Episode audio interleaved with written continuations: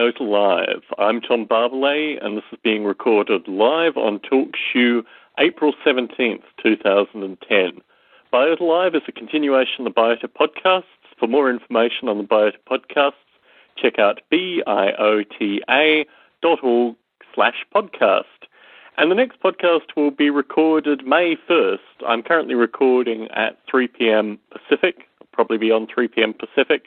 And uh, the topic is yet to be decided. However, I wanted to cover handheld devices and artificial life, and I think that'll probably be the topic for May 1st. But as these things tend to happen with Biota Live, it tends to be relatively fluid, and sometimes uh, topics change at relatively short notice. But the place to find uh, topic changes and other discussion associated with the Biota community is the Biota mailing list. And if you go to the Biota site, biota.org, and click on the lists link, you will be able to subscribe to the Biota Conversations mailing list, and that's where a lot of the discussion is generated from this podcast. In addition, there is also a Biota Facebook group. I believe there's a fan page as well, or there are actually two pages. But the uh, Biota community on Facebook is the place where a lot of the active discussion takes place.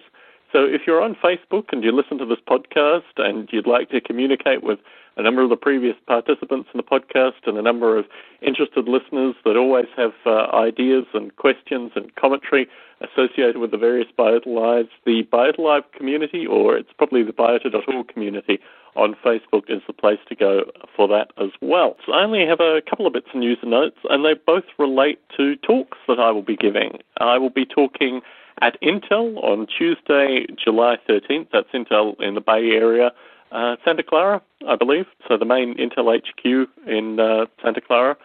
On uh, Tuesday, July 13th at 10:30 a.m. It is a, a work day, so uh, if you work at one of the uh, many interests in the Bay Area and you can get the time to come and see me talk at Intel, please consider doing so. I think there are probably going to be a limited number of seats available, so if you are interested in that talk, please get in contact with me early, and I'll put you in contact with Justin Landon at Intel, who's uh, the manager organising the talk. And also, I will be talking at SRI International the following day, Wednesday, July 14th at 7 p.m. And, uh, well, I should have announced the topic for the Intel talk. The Intel talk will be on lesser understood parts of Noble Ape, which will include the weather simulation, the cognitive simulation, Ape script, Noble Warfare, and a basic history. I just see Liz Swan calling in. I'll just bring her in on the audio. Hello, Liz. Hi. So, uh, my second uh, piece of news is that I'll be talking at SR at Stanford Wednesday, July 14th at 7 p.m. And the topic will be artificial life, bringing the community together. And my understanding is probably there'll be a number of folk in the audience who won't have had the opportunity to make the Intel talk the day previously, so I don't mind doing the Intel talk or at least a condensed version of the Intel talk again for folks in the audience taking questions. But these two talks will be the first time that I've talked on artificial life in the past decade, and really the first time I've talked in public for at least the past seven years. So, a wonderful opportunity to talk. My understanding is that the SRI one will be videotaped and will probably reach its way online somehow. And the Intel one, I hope to record the audio of, and it may be videotaped as well, and similarly, it may appear online. Liz, it's wonderful to have you on Biota Live once again. You currently have a book project. Would you like to tell the, the Biota Live listening audience about the book project and how they can get in contact with you about it? Sure. The, the title of the book is Origins of Design, um, a fresh interdisciplinary look at how complexity emerges in complex systems, especially life. Rather lengthy title, which will be shortened to probably origins of design once everybody has an idea of what the book is about. And we have approached Springer first and foremost, and we hope to publish the book through Springer. And we have currently um, about 47 authors when we were aiming for 40. So we're actually over our quota, which is fine because some people will kind of drop off along the way, most likely. Um, but we've got a great selection of all different essays approaching different issues in design. So these are you know, design issues in nanotechnology, design issues in sociological models, design issues in artificial life models. We have a couple of submissions from artificial life, uh, from the artificial life community, which is great. And um, we are hoping to find out from Springer soon whether or not that project will be formally accepted And if they pass on it, we have a few other publishers in mind lined up to go with. Um, but yeah, it's definitely looking up. It's definitely coming together. And we hope it probably won't be out, of course, until late 2011, if not um, 2012. But it's coming together. And in terms of the various disciplines, I remember when I spoke to you uh, a while back, it seemed to be mainly kind of chemists and biochemists. What what kind of disciplines have you gathered together in the 47 so far? Yeah, that's a good question. It is definitely a lot of people working in various subdisciplines of biology, and that's mainly because the the two co-editors I'm working with, Dick Gordon and Joseph Seckbach, um, in radiology, uh, embryology, and different areas of biology, just working with within their networks and sort of conferences they've been to and people they know a lot of the submissions are from some subdiscipline in the natural sciences. But we have, um, I believe, just one from sociology, at least four or five from philosophers of science, including myself and some of my uh, colleagues from the University of South Carolina. So, philosophers of science were looking at different um, design issues, for instance, the fine tuning argument in physics, um, and another one addressing the design issues in nanotechnology, building new molecules from the ground up. And let me see. Don't think we have any coming from mathematicians. So mostly, you know, various subdisciplines of the natural sciences and the social sciences. I think pretty much covers it. And in terms of Dick's previous publication, in fact, both Dick and Joseph Seckbach's previous publication um, divine action and natural selection. Has Dick and Joseph have they gathered together some of the more controversial folk associated with that? Will there be any creationist authors or anything like that? Is it is there any element of religion in this question, or is it a, a, a purely a, a group of I don't necessarily want to say scientists, but not part of the controversial few that uh, that Dick was able to amass with the Divine Action Natural Selection book. Yes, that's right. It's by and large a different group. And so even people who wrote for divine action and natural selection and did explicitly address the intelligent design creation evolution debate, those people who are writing for the newer uh, Origins of Design book are writing on a different topic. So they're addressing different design issues in um, biology. I think it's just that word design, understandably, that throws people off. And of course, there were some questions of is this book addressing intelligent design? Is that what you mean by design? So we had to make it explicit that we're looking at all different design issues. Um, you know, for example, just the idea that uh, the the the complex relationship between genotype and phenotype seems, you know, as if there's some sort of um, program or plan in it, and and how can that be? According to evolution, there cannot be any sort of plan. There can't be any sort of hand of God working along the way. Okay, so then what are some other possible um, theories? So even people who did address that question explicitly in their their former book are taking um, up a new topic in the newer book. But we've also attracted a whole host of new authors from other areas that did not write for the first book. So we really want it to be a book with a different focus. Um, I think there are maybe one or two authors that did stick to the traditional intelligent design slash creation topic and write their essay around that topic, and that's fine because that's what the word design means to some people. But out of I'd say 47 authors, I think maybe two or three papers are addressing design as in intelligent design. So it's a small percentage. And, and, like the Divine Action Natural Selection book, will there be dialogue between the various authors as well, or is it just going to be straight chapters? No, there will be dialogue. That's definitely planned. And um, I think that's what made Divine Action and Natural Selection so attractive. As you know, I just reviewed that book, and that's what made it such an enjoyable read and really an exciting read. Where, um, you know, as you're reading these very controversial essays, it's like you want to raise your hand and say, well, wait a minute, what about this? And reading the dialogue, you know, somebody has most likely addressed that topic and then the authors responded to it. So it's a really nice format. And um, Dick, especially, Dick Gordon, insisted that we do the dialogue because we we want to set a forum for open discussion. That's the model that we're going for, and so this is the, the purpose of securing for ourselves um, four sessions at the Ishkabibble conference in July of 2011. That acronym standing for the International Society for the History, Social Studies, and Philosophy of Biology. So we have, I think, two to four sessions promised to us so that these, say, 40 or so authors, who, whomever of them, can get themselves to Utah in July of 2011, and we'll have lots of back and forth dialogue in person. And I imagine those will be, um, we'll have transcriptions of the dialogue. But a lot of the dialogue for divine action and natural selection happened over email. And so that will be fair game too. For people who can't make the trip to the conference, they'll be able to participate as dialoguers, and that will all be included in the, the final product. Yes, I mean, certainly my experience with Divine Action Natural Selection, the sections that were really fun were the dialogue sections. I mean, although the writing was wonderful, the the back and forth associated with dialoguing with Dick Gordon and also uh, a creationist, uh, Baumgardner. I can't remember John Baumgardner, perhaps, was some of the, the best bits of my um, interaction with the book. I think, in particular, John uh, Baumgardner was someone who is a theoretical physicist and actually has worked in applied nuclear physics and various other areas.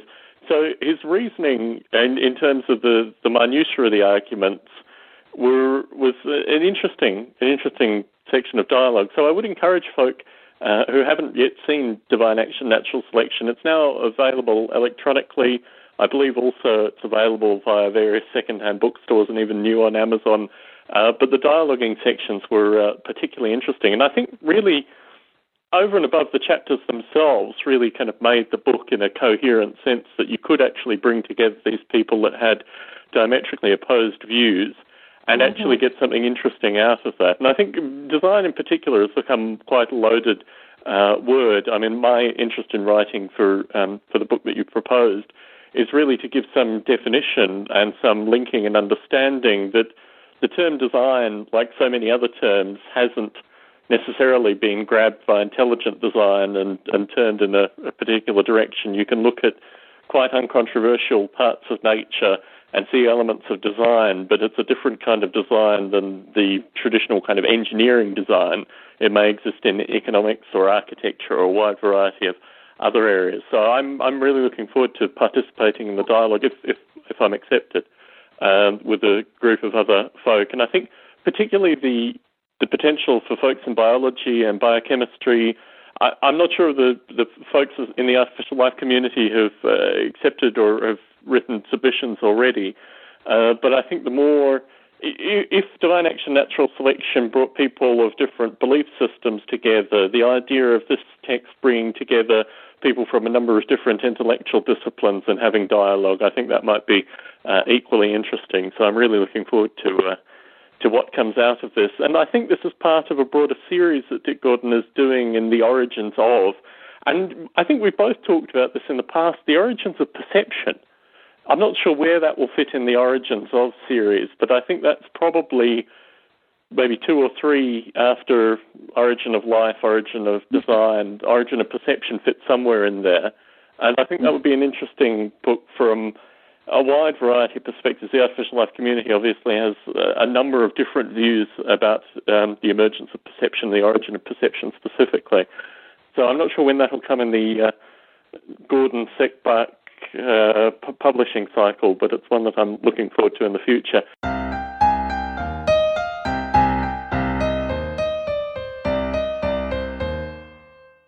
For folks listening to you, you're, you're currently somewhere in, in Colorado? Yes, I am. I'm in Estes Park, as a matter of fact, looking at the mountains. Wonderful, wonderful. Well, there's a legacy of folks calling into Biota Live with wonderful bu- views that they're looking over. So my hope is that will uh, inspire you for the for the conversation today, which ironically is around publishing as well. Mm-hmm. To get a little bit deeper, I mean, we talk about publishing, we talk about books, we talk about these kind of ideas. But for you personally, what do you see as the benefits of kind of traditional on paper publishing for a community like the artificial life community? Mm-hmm. Versus um, the alternative routes of publishing that we've talked about? Well, there seem to be so many different media types. That's a very good point. That's a very good clarification. There seem to be many different alternative media types which are now increasingly taking over aspects of what traditional publishing would have done previously, particularly with regards to uh, certain aspects of academia and tutorial aspects, but more importantly, the kind of inspirational and motivational aspects uh, that a lot of this goes out to um, not just within the artificial life community, but people that are artificial life interested. So, I mean, traditionally, publishing paper, physical books had the ability of being found in academic remainders, libraries, these kind of things to inspire folk, and also obviously actively used within the community. But now there seem to be a wide variety of media that are applicable, and the, the argument is always made that now we live in an internet age where students are no longer consuming the kinds of books that they may have consumed 10, 15, 20 years ago when the artificial life community was kind of emerging. So, is there still benefit in, in the printed word? And here again, you, are right. It's not. It's, it's academics. It's it's students. It's people that are in no way connected with the artificial life community, just stumbling upon these works. What do you see the benefit of traditional printed paper works as being? I see. Okay. And I think it might be a disciplinary question because it's true that college students today, you know, as you know, in, in just the past few years, I've taught at three different major universities, and I think it's true across the board that students now in writing research papers, they want to go to Wikipedia, they want to go to online blogs, they want to go to uh, Professor so and so's page on such and such. They want to kind of do quick research online and get what they need enough to write the paper or you know finish the homework assignment but um, in my particular discipline in philosophy i think it is a little bit different in that philosophy students for whatever reason uh, maybe just naturally they uh, are you know more apt to pick up a book and read, and maybe that's why we go into philosophy in the first place. But it's not unusual for philosophy students to be accustomed to buying books. You know, they'll actually go to the used bookstore and buy a bunch of books for their course and read them. And that's that's pretty much the tradition, and I think that philosophy students are still okay with that. So, as far as getting people in my particular discipline in philosophy interested in artificial life, I think the book route is a really good way to go. So the of course Margaret Boden's book, The Philosophy of Artificial Life, had an enormous impact on philosophers and people in related disciplines because it's a nice book with well written essays, uh, you know, a manageable number, a manageable price, and I, I imagine that book did very well because it's just kind of you know, here's a lot of the philosophical issues and insights in artificial life in one book. You know, it was, it, I think it's an incredible product for that reason. As far as other disciplines, I don't know. Um, you know, I'm, I'm not sure. Maybe there are there are online publications or um, websites that would give enough information to somebody wanting to learn a little bit about artificial life. So maybe it depends on you know the the audience, the readership, where they're coming from and what they're looking for. Um, so yeah, I, I, don't know. Certainly, Margaret A. Boden's book is one of the books that I would consider part of that late '80s, early '90s. I, I used to I used to have um, memorized. I want to say it's '93, '94 um, for Margaret A. Boden's Philosophy of Artificial Life, and in in terms of its time it mm-hmm. gave a really good surveying. There were a number of other books written around that time, uh, Steven Levy's book, uh, and a, a, couple of other surveying books, which weren't philosophy oriented specifically. They were more oriented with the technology and the vision of the various developers. So, but they were all of that time. And the problem yeah. currently is that nothing has tracked what has gone on since then, and certainly um, mm. Steve Grand has written a couple of books which have been within the bounds of a specific project oriented book for a popular audience. But in terms of the general surveying of the artificial life community, the closest uh, that I can think of is Maciej Komosinski's uh, and Adamatzky's Artificial Life Applications and Software, which is now on its second um, second revision. And that offers, uh, very similar to Margaret A. Boden's book, but not specifically relating to philosophy, kind of vignettes of various projects. It's an interesting book for people who are already relatively savvy with artificial life concepts coming to it and just as a kind of surveying of, of a dozen or so projects. And it also covers aspects of artificial life art, various aspects of robotic engineering, and obviously the um, intelligent agent software uh, packages as well. The first version contained uh, some of Bruce Damer's work and Jeffrey Ventrella's work. Jeffrey Ventrella's chapter in particular, I think, is a, a standout for me. Also, uh, Jon McCormack's work and uh, a couple of others uh, who've appeared on, on previous Biota Lives. The reprint uh, removed, I think, all of those. Maybe uh, Jon McCormack's stuff is still in there. Uh, put in John Klein's and maybe one other um, one other paper as well. But as that goes, that doesn't really. It could give someone inspiration, but the problem it's a Springer title, and as you may have followed the pricing of Springer, it's kind of moved outside the price range of even picking up in an academic remainders kind of context. Mm. So the the beauty of the early series of artificial life books from the late 80s, early 90s was the price, the um, vast number that were published, which kind of go almost hand in hand, and also their ability to inspire people internationally. And really, if you look at the artificial life community from their mid 30s down, uh, those folk really were inspired by those texts. Yeah. So the problem currently is that the, those kind of books don't exist. You have the Artificial Life Journal. Uh, you and I had the opportunity of talking to Mark Bedau recently, and he raised a couple of interesting issues associated with publishing. So I guess the current problems associated with paper publishing rely, uh, well, relate specifically to both the cost of it and also the ever decreasing market, the movement into electronic publishing, but also kind of shifts um, in terms of in terms of the publisher's experience themselves. And from an author's experience, and I can only speak from my experience, you also see this kind of law of diminishing returns occurring in, in publishing currently in terms of the cost of the books. Books are just becoming more expensive through traditional publishing, at least. Mm. And also, which in turn affects the ability for publicity copies or review copies to be sent out but also through the consolidation of publishers, which, particularly in the kind of artificial life and surrounding fields, has been pretty chronic over recent years.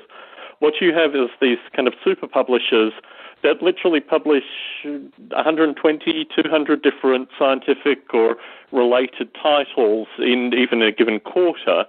And all of these publications have equal weighting, so it's impossible for the novelty or interest or speciality associated with artificial life publications specifically to really merit, um, you know, the kind of the kind of feedback that got, for example, Margaret A. Boden's work out and, and so well surveyed. In terms of the problem with modern publishers, can you have, have, I touched all the possible bases? Can you think of any others? Do you want to talk associated to uh, on the, the topic of modern publishing? I don't know about that in particular. One thought that comes to mind, though, in terms of pricing, um, what I did a lot of when I was in graduate school was refer to the conference proceedings, which I was happy to see. In University of South Carolina, generally speaking, um, doesn't have anyone working specifically on artificial life. I'm sure people are, you know, aware of it. But as far as in the philosophy department, it was really pretty an obscure topic. But nevertheless, our library had the, you know, whole series of the European proceedings and the proceedings from the American conferences. So that's a great um, resource too, because I know I, I think the proceedings they tend to be pretty large volumes, and I imagine they are pretty expensive if you buy them on Amazon. But all of them are available in university libraries, so that's one option that you know as far as students getting access to these things uh, they're free in the library so that's nice. You know as far as the publishing side of it i don't really know. I mean in philosophy it's a given that if you publish a book you're not going to make any money off it. It's really a given. Uh, even even the textbooks, uh, you're not going to make money off it. So I don't know. I don't think of it as a, a money making um, scheme at all in the first place. I guess the concern. Certainly, I, I, I, that wasn't that wasn't my point specifically. My point is basically that publishers themselves right. are increasingly the only way that they can maintain margins is firstly by these these consolidations, which I means see. that you get limited contact. And in my experiences, both with uh, Divine Action and Natural Selection, and also Nature Inspired Informatics recently. There were half a dozen. I mean, to give some background, which will filter into the conversation um, as, as we continue. Both my parents are authors, um, my father is uh, for, exclusively an academic author. He's a sociologist, political scientist, published in economics as well. So, he, growing up, I saw his experience with academic publishing. My mother has also published academically, uh, but she's also written fiction as well, and some some non-fiction that isn't academic. So, in terms of from a very small child on, I've seen um, the lack of money that's generated by authors through doing these things. That that isn't necessarily the problem. What has changed uh, in recent years is just the interaction, the way in which these publishers actively promote books, and certainly coming into both Divine Action and Natural Selection, and also Nature Inspired Informatics. My expectation was that I could volunteer review copies, or at least electronic copies for review and obviously doing Biota Live and through you know various artificial life community outreach. An aspect which probably folks listening to Biota Live may not immediately appreciate is that I also spend a lot of time uh, communicating with science journalists and doing things like that in terms of outside promotion the artificial life community, story correction, uh, stuff that's reported in the media that relates to the artificial life community. So I have a lot of external contacts with folks who do standard mainstream science publication, uh, New Scientist, Scientific America, this kind of stuff. So within my contact list, my anticipation was that I would be able to forward, particularly if we look at Divine Action Natural Selection, that was a beautiful book in terms of just the number of authors that was brought together, the, as we've already discussed, the, the interaction, but also it really was a uh, the, the polarization in this whole notion of a science versus religion debate was completely obliterated by that book. Mm-hmm. The ability for that book, and I've talked to Dick Gordon about this extensively, but the ability to to put that book in the context of the kind of uh, fire brimstone media, be it Fox News, be it uh, MSNBC, the American media uh, industry, the cable television industry, would not know really how to fit this book into its narrative, but there were participants in the book who would have fitted perfectly into that narrative. So between Dick and, and myself and, and, Joseph, there were a number of emails exchanged with the publishers. For example, it, it came out around the same time as one of the uh, anti-evolution movies.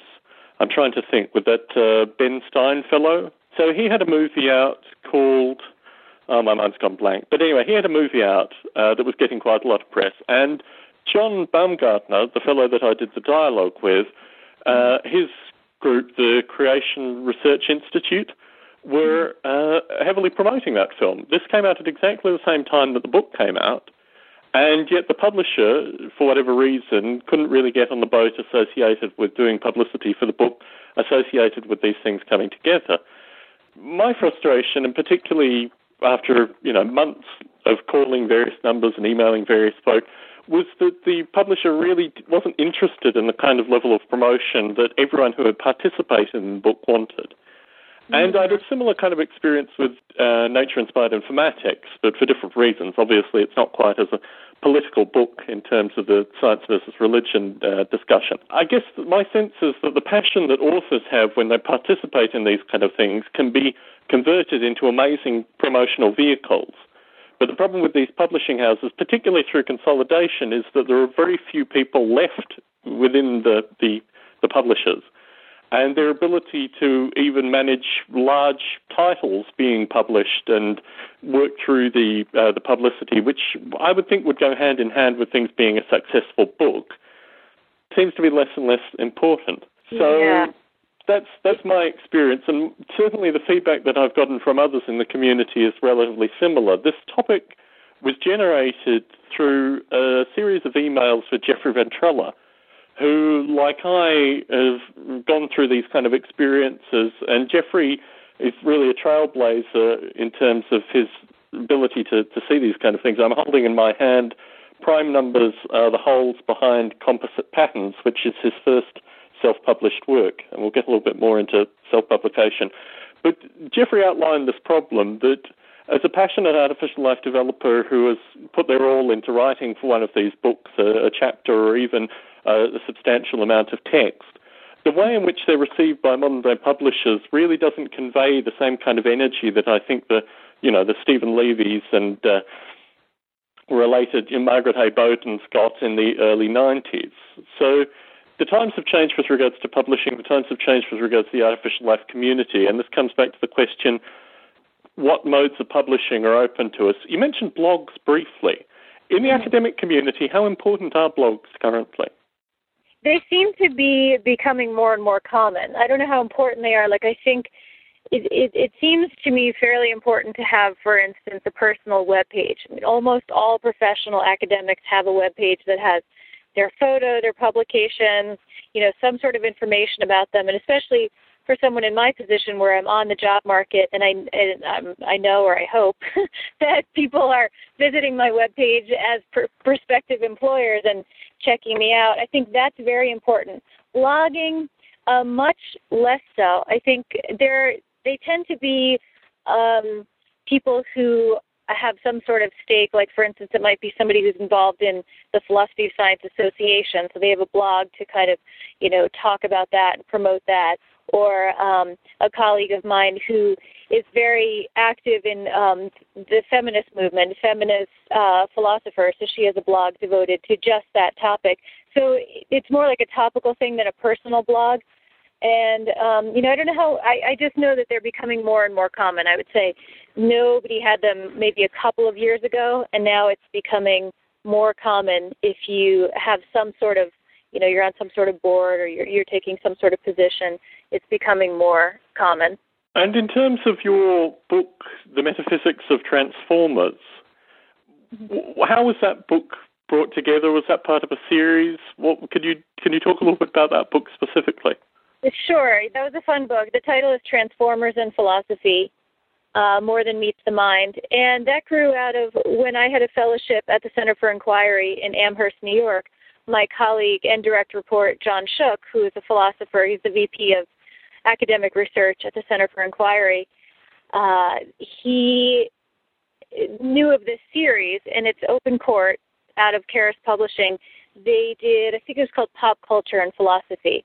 So a lot of those books that you see, you know, the, the Simpsons in philosophy and Bob Dylan in philosophy and all of those, it's in that same type of series where it's pop culture and philosophy.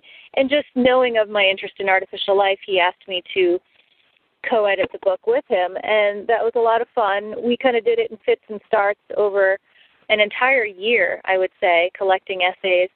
And then I, I was thinking when you were talking about how the nature of publishing has changed, I was kind of surprised once the book was published that Open Court came to us and said, okay, so now go to your local borders and and um, Barnes and Nobles and set up some book signings so that you can promote your own book. And I thought, oh, I didn't realize that's how it worked. I thought that publishers would want to sell their book and so they do the promoting, but it was really kind of up to us. So John Shook, who lives in Buffalo, did some book signings up there, and I did some book signings out here in Boulder County.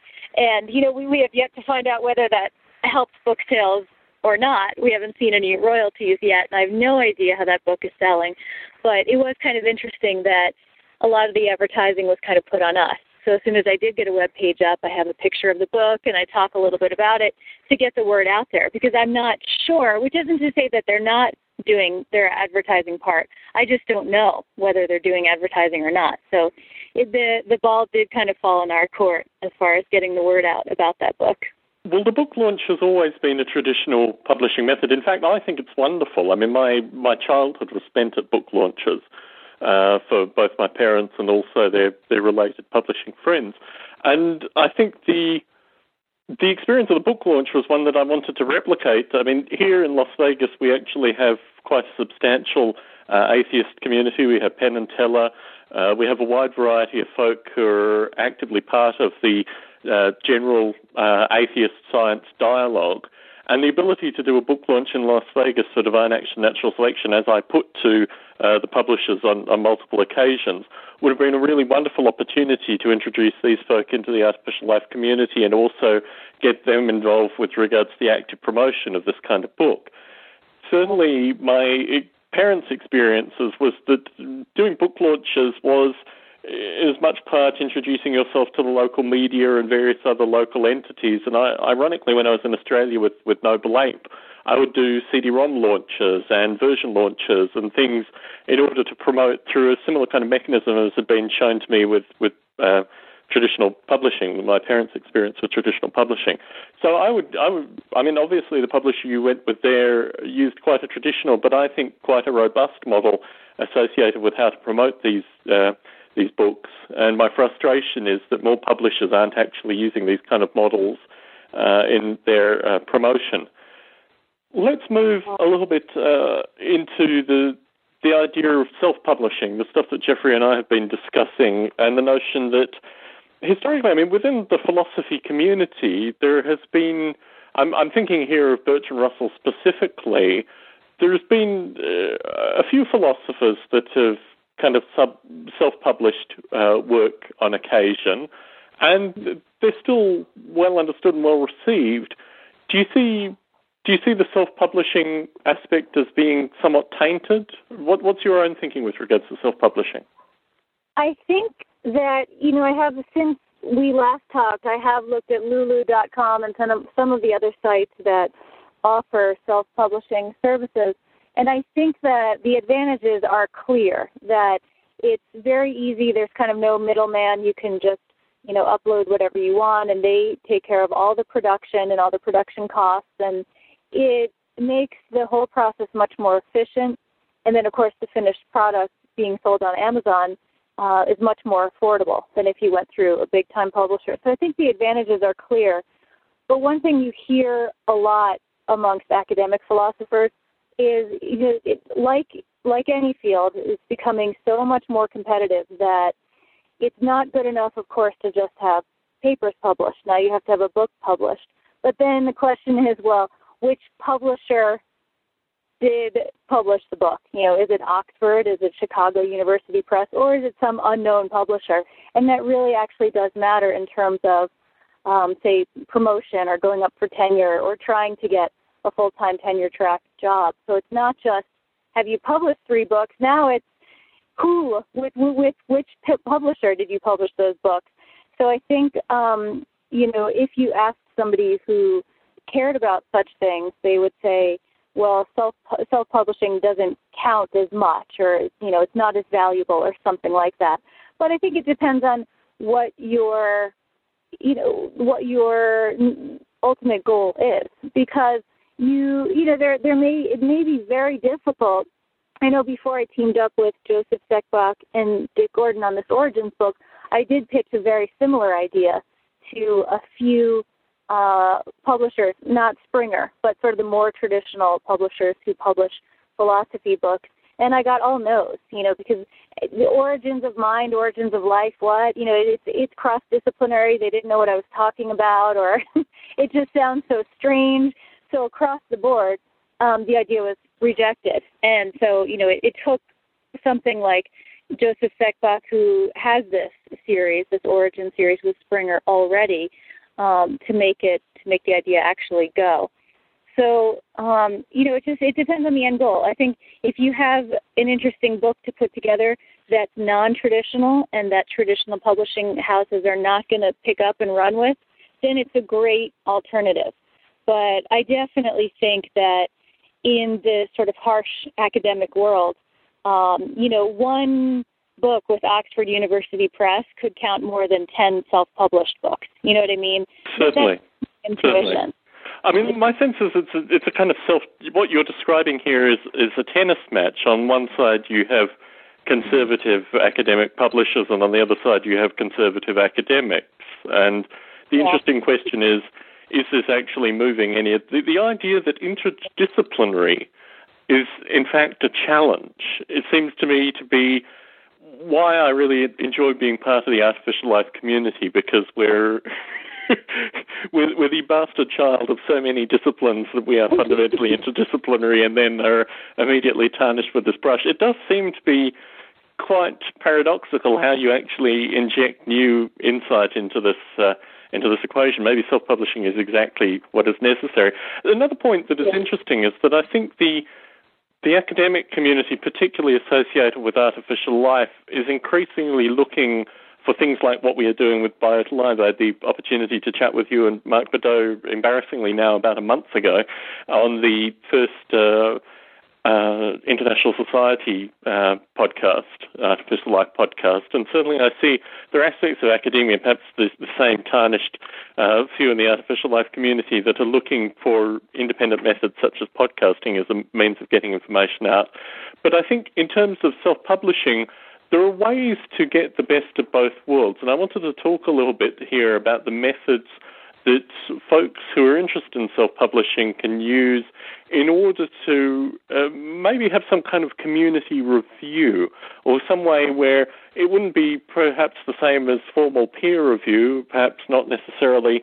Um, well, obviously, if you're self-publishing a work, basically at the end of the day, you can you can tell the other folk that have reviewed the work that their opinions are, are immaterial to the work actually getting published. But there is a, a notion that you can develop groups of uh, reviewers, editors, uh, similar peers who could give critical uh, and constructive feedback. And certainly, with my mother's experience, she was part of a writers' group um, in Australia. And the writers' group maintained for about 15 years. There were seven authors who published in, in different areas, all, all women.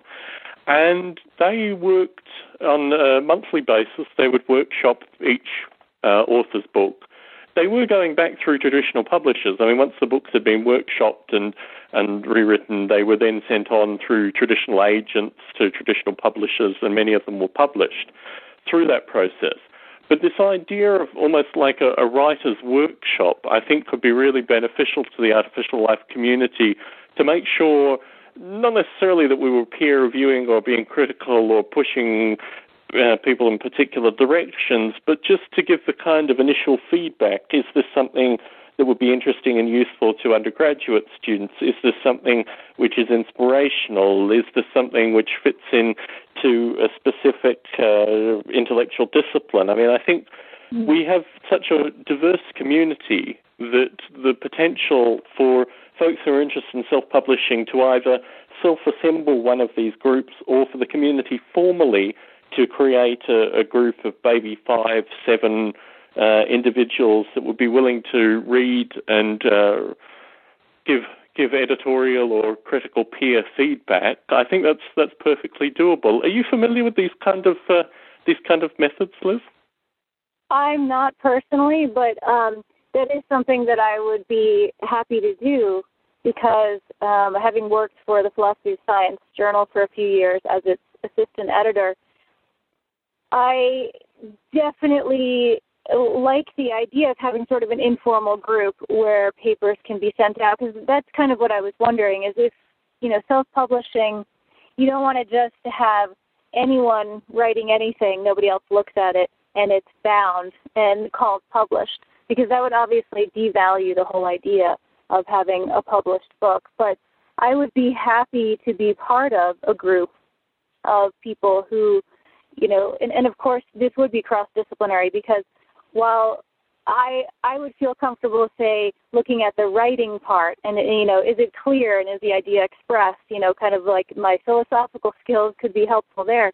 But the artificial life community we would have to have people from that community too who are looking at more the technical details and is this right and is it accurate and and yes this is in fact what happens or doesn't happen so if we had a, a, an informal group of people working together, and now, of course, um, you know, given technology that we have now, it's probably much easier for people at, in different geographical locations to communicate this way than it was even for your mother, however long ago that was. You know, technology's gotten so much easier to work across distances that I think something like that could really work. And it's just going to take maybe one book or maybe a couple of books that are really fine products that are you know well written and they've been professionally edited. And once people see, oh, okay, this is a self-published book, and nevertheless, it's still really high quality, it could begin to turn the reputation or maybe the view of what professors, what academics might think about self-published books. So, you know, it, it could happen over time, I think, a, a sort of a sea change in what that would mean.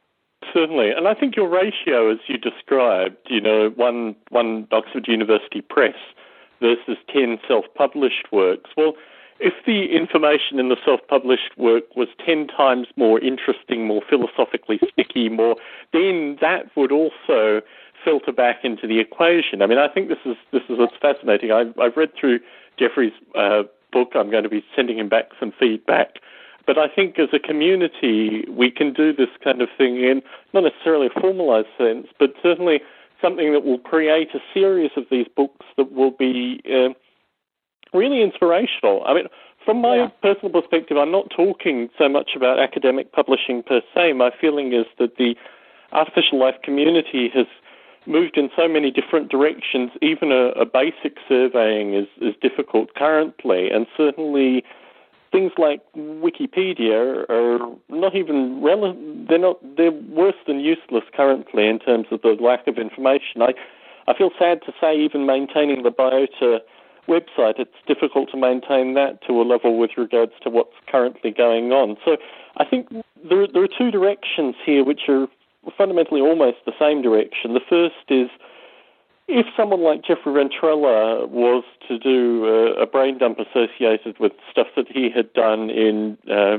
Darwin Pool, Gene Pond, I think I've got those around, Gene Pool, Darwin Pond, and also potentially the interaction that he's had with regards to the avatar community, uh, artificial life interactions with the avatar community.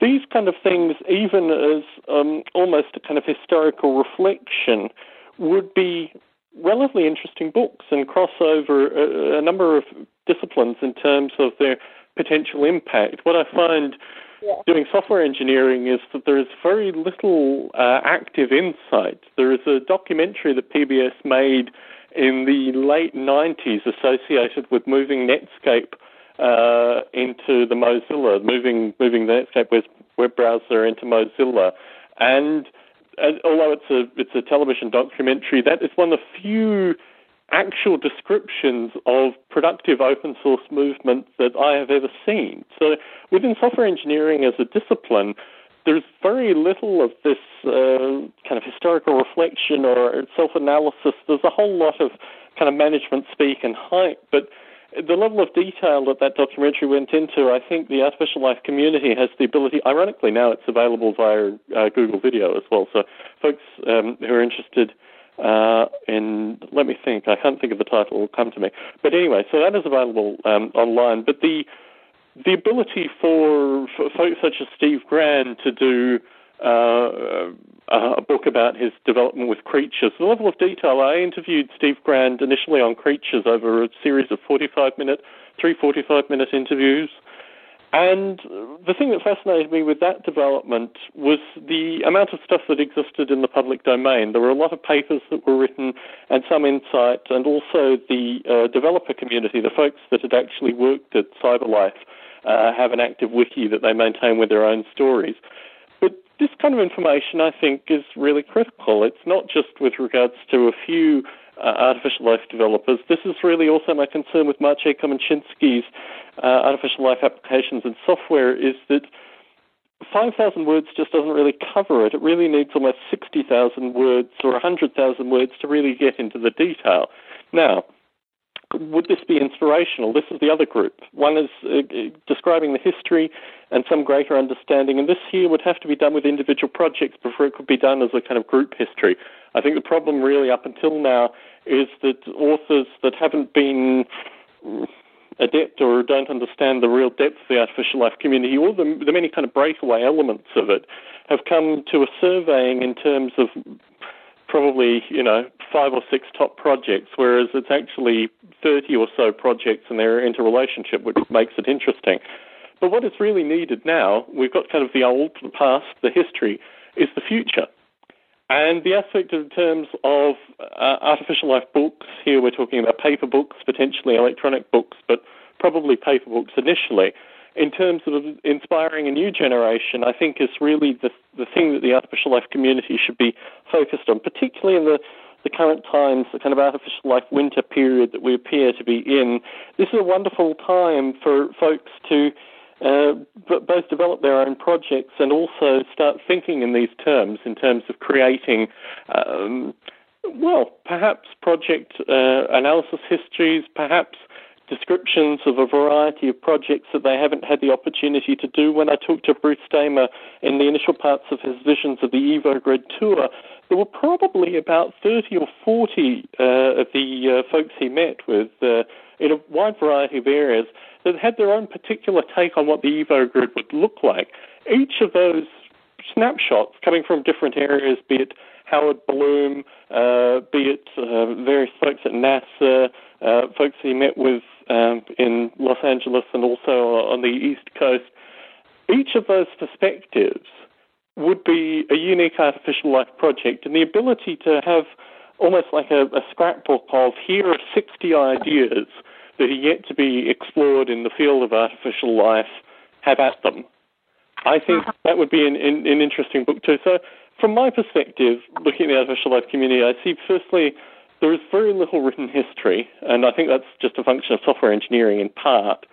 But also, what is there doesn't give the kind of breadth that will lead to inspired new minds coming to the artificial life community and kind of continuing on aspects of the legacy. Similarly, I think there are a number of ideas that come up that the artificial life community, as it is stretched, can't do with, can't work on currently, but still are interesting questions for the future. So th- these are the two aspects. As you view the artificial life community as a philosopher is, what other aspects, what other benefits can you see through this kind of publication currently? Um, through self-publishing, do you mean? Well, yeah, self-publishing or, or any kind of traditional paper publishing. Well, um, one thing I wanted to mention when you were talking about the uh, sort of a, a scrapbook or a history, the a paper that Steve Grand and I will hopefully write together for the Origins of Design book is tentatively titled Historical Motivations of Artificial Life. So hopefully you know, and of course he has vast experience writing on different aspects of artificial life, as you know, and so hopefully we'll get into some of the, you know, the highlights of the history of artificial life. So something like that would be a nice chronicle of what's happened in artificial life. But I think um, as far as the, the self-publishing, you know, going forward, the future of artificial life, as far as the self-publishing option, I really like it, and I think that of course, the self-published book can have content that's just as good, if not better, than you know the published books. Of course, there are a lot of crummy published books out there, and published sometimes by good publishing houses. So that doesn't necessarily mean anything. I think my point was just that there might be amongst academics, and of course that's only one facet of the audience that we would be trying to reach about what's going on in the artificial life community. There might be a sort of stigma of oh well it's not a traditional publishing house or oh it's not peer reviewed but i think that that is a stigma that would erode in time especially with some really good products coming out. And so if you know and i'll just put this out there that if you or somebody in the ALS community were to put together a book uh, like that, I would be happy to be on the you know unofficial editorial board where if you you know as somebody who would proofread these papers and make suggestions and uh, you know just look for readability and clarity and those sorts of things um, i would be happy to be involved in a project like that. Wonderful wonderful. And in terms of the history of artificial life i mean i guess this this problem was something that you found you've worked with the folks at avida specifically but in terms of your surveying of the artificial life community, your modern surveying of the artificial life community, you found this problem as well, that there was the resources that were there were not organized in a fashion that would be useful to you as a philosopher. Uh, that's true, and I haven't I haven't at all worked with the Avida community, just to be clear. But I I have read some of their publications, and I drew on that research in a recent publication of mine about artificial life. But I think that that's true. It is it is rather difficult. A lot of the philosophers of science I know, um, maybe because of my influence, but a lot of the philosophers I know know something about artificial life. And in fact, Michael Dickson at USC, philosopher of physics, was the one who introduced me to Avida. So I was looking at more of the older, um, you know, Christopher Langton and Craig Reynolds, Tom Ray type stuff for a paper I was putting together, and he was the one who uh, made me aware of Avida, what was going on at the time, what was going on um, just then. This was a few years ago, in more contemporary research. But I think that's true for an academic who wants to know what's hey what's going on in the field. It, the resources are pretty disparate. I mean, you have to go to the conference proceedings in the library, or maybe come across the few academic papers that have been published on the topic. You have to you do have to kind of work hard. And of course, some of those books you mentioned, Steven Levy. Um, I also read um, Silicon Second Nature, and I'm forgetting the author's name, but you know there there were a couple of popular type science books out there. But I think you're right. It would be a really nice project to bring a lot of those insights together in one resource. That would be excellent. Yes, and in the Forgotten Titles, Code Rush is the name of the documentary associated with moving Netscape to Mozilla. And certainly I've recommended it to a number of folks in the artificial life community as well. Well, Liz, I understand that you have a beautiful view in front of you that you no doubt want to explore, and it's been wonderful to have the opportunity uh, to chat with you today on this topic. As, as I understand, we're both probably bibliophiles and also passionately interested in seeing these things uh, come out in a, in a broader community. So, thank you once again for the chance to chat today. Oh, thank you so much, and best of luck with your talks at Stanford next week. Uh, it's not next week. It's actually in July, as these things oh. Oh, sorry. I, I have a long lead in time, but I've got to warn a lot of people in advance. So no, I'm really looking forward to it. Next week. yes, it, it feels like next week for me as well. There's a lot that has to be done. But anyway, wonderful as always, Liz, talking with you. I'll talk to you soon. Take care. Okay, thanks, Tom. Bye bye.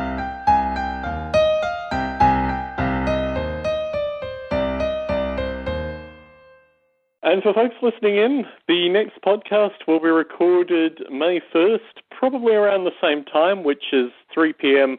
Pacific. We may move back to the Friday 8 p.m. Pacific times as well. If folks are listening in who would like to participate, if they're listening to the podcast specifically and would like to uh, offer a time which is more convenient for them to call in and participate. I had actually attempted to record this topic last week, and we had a fellow on from the UK briefly.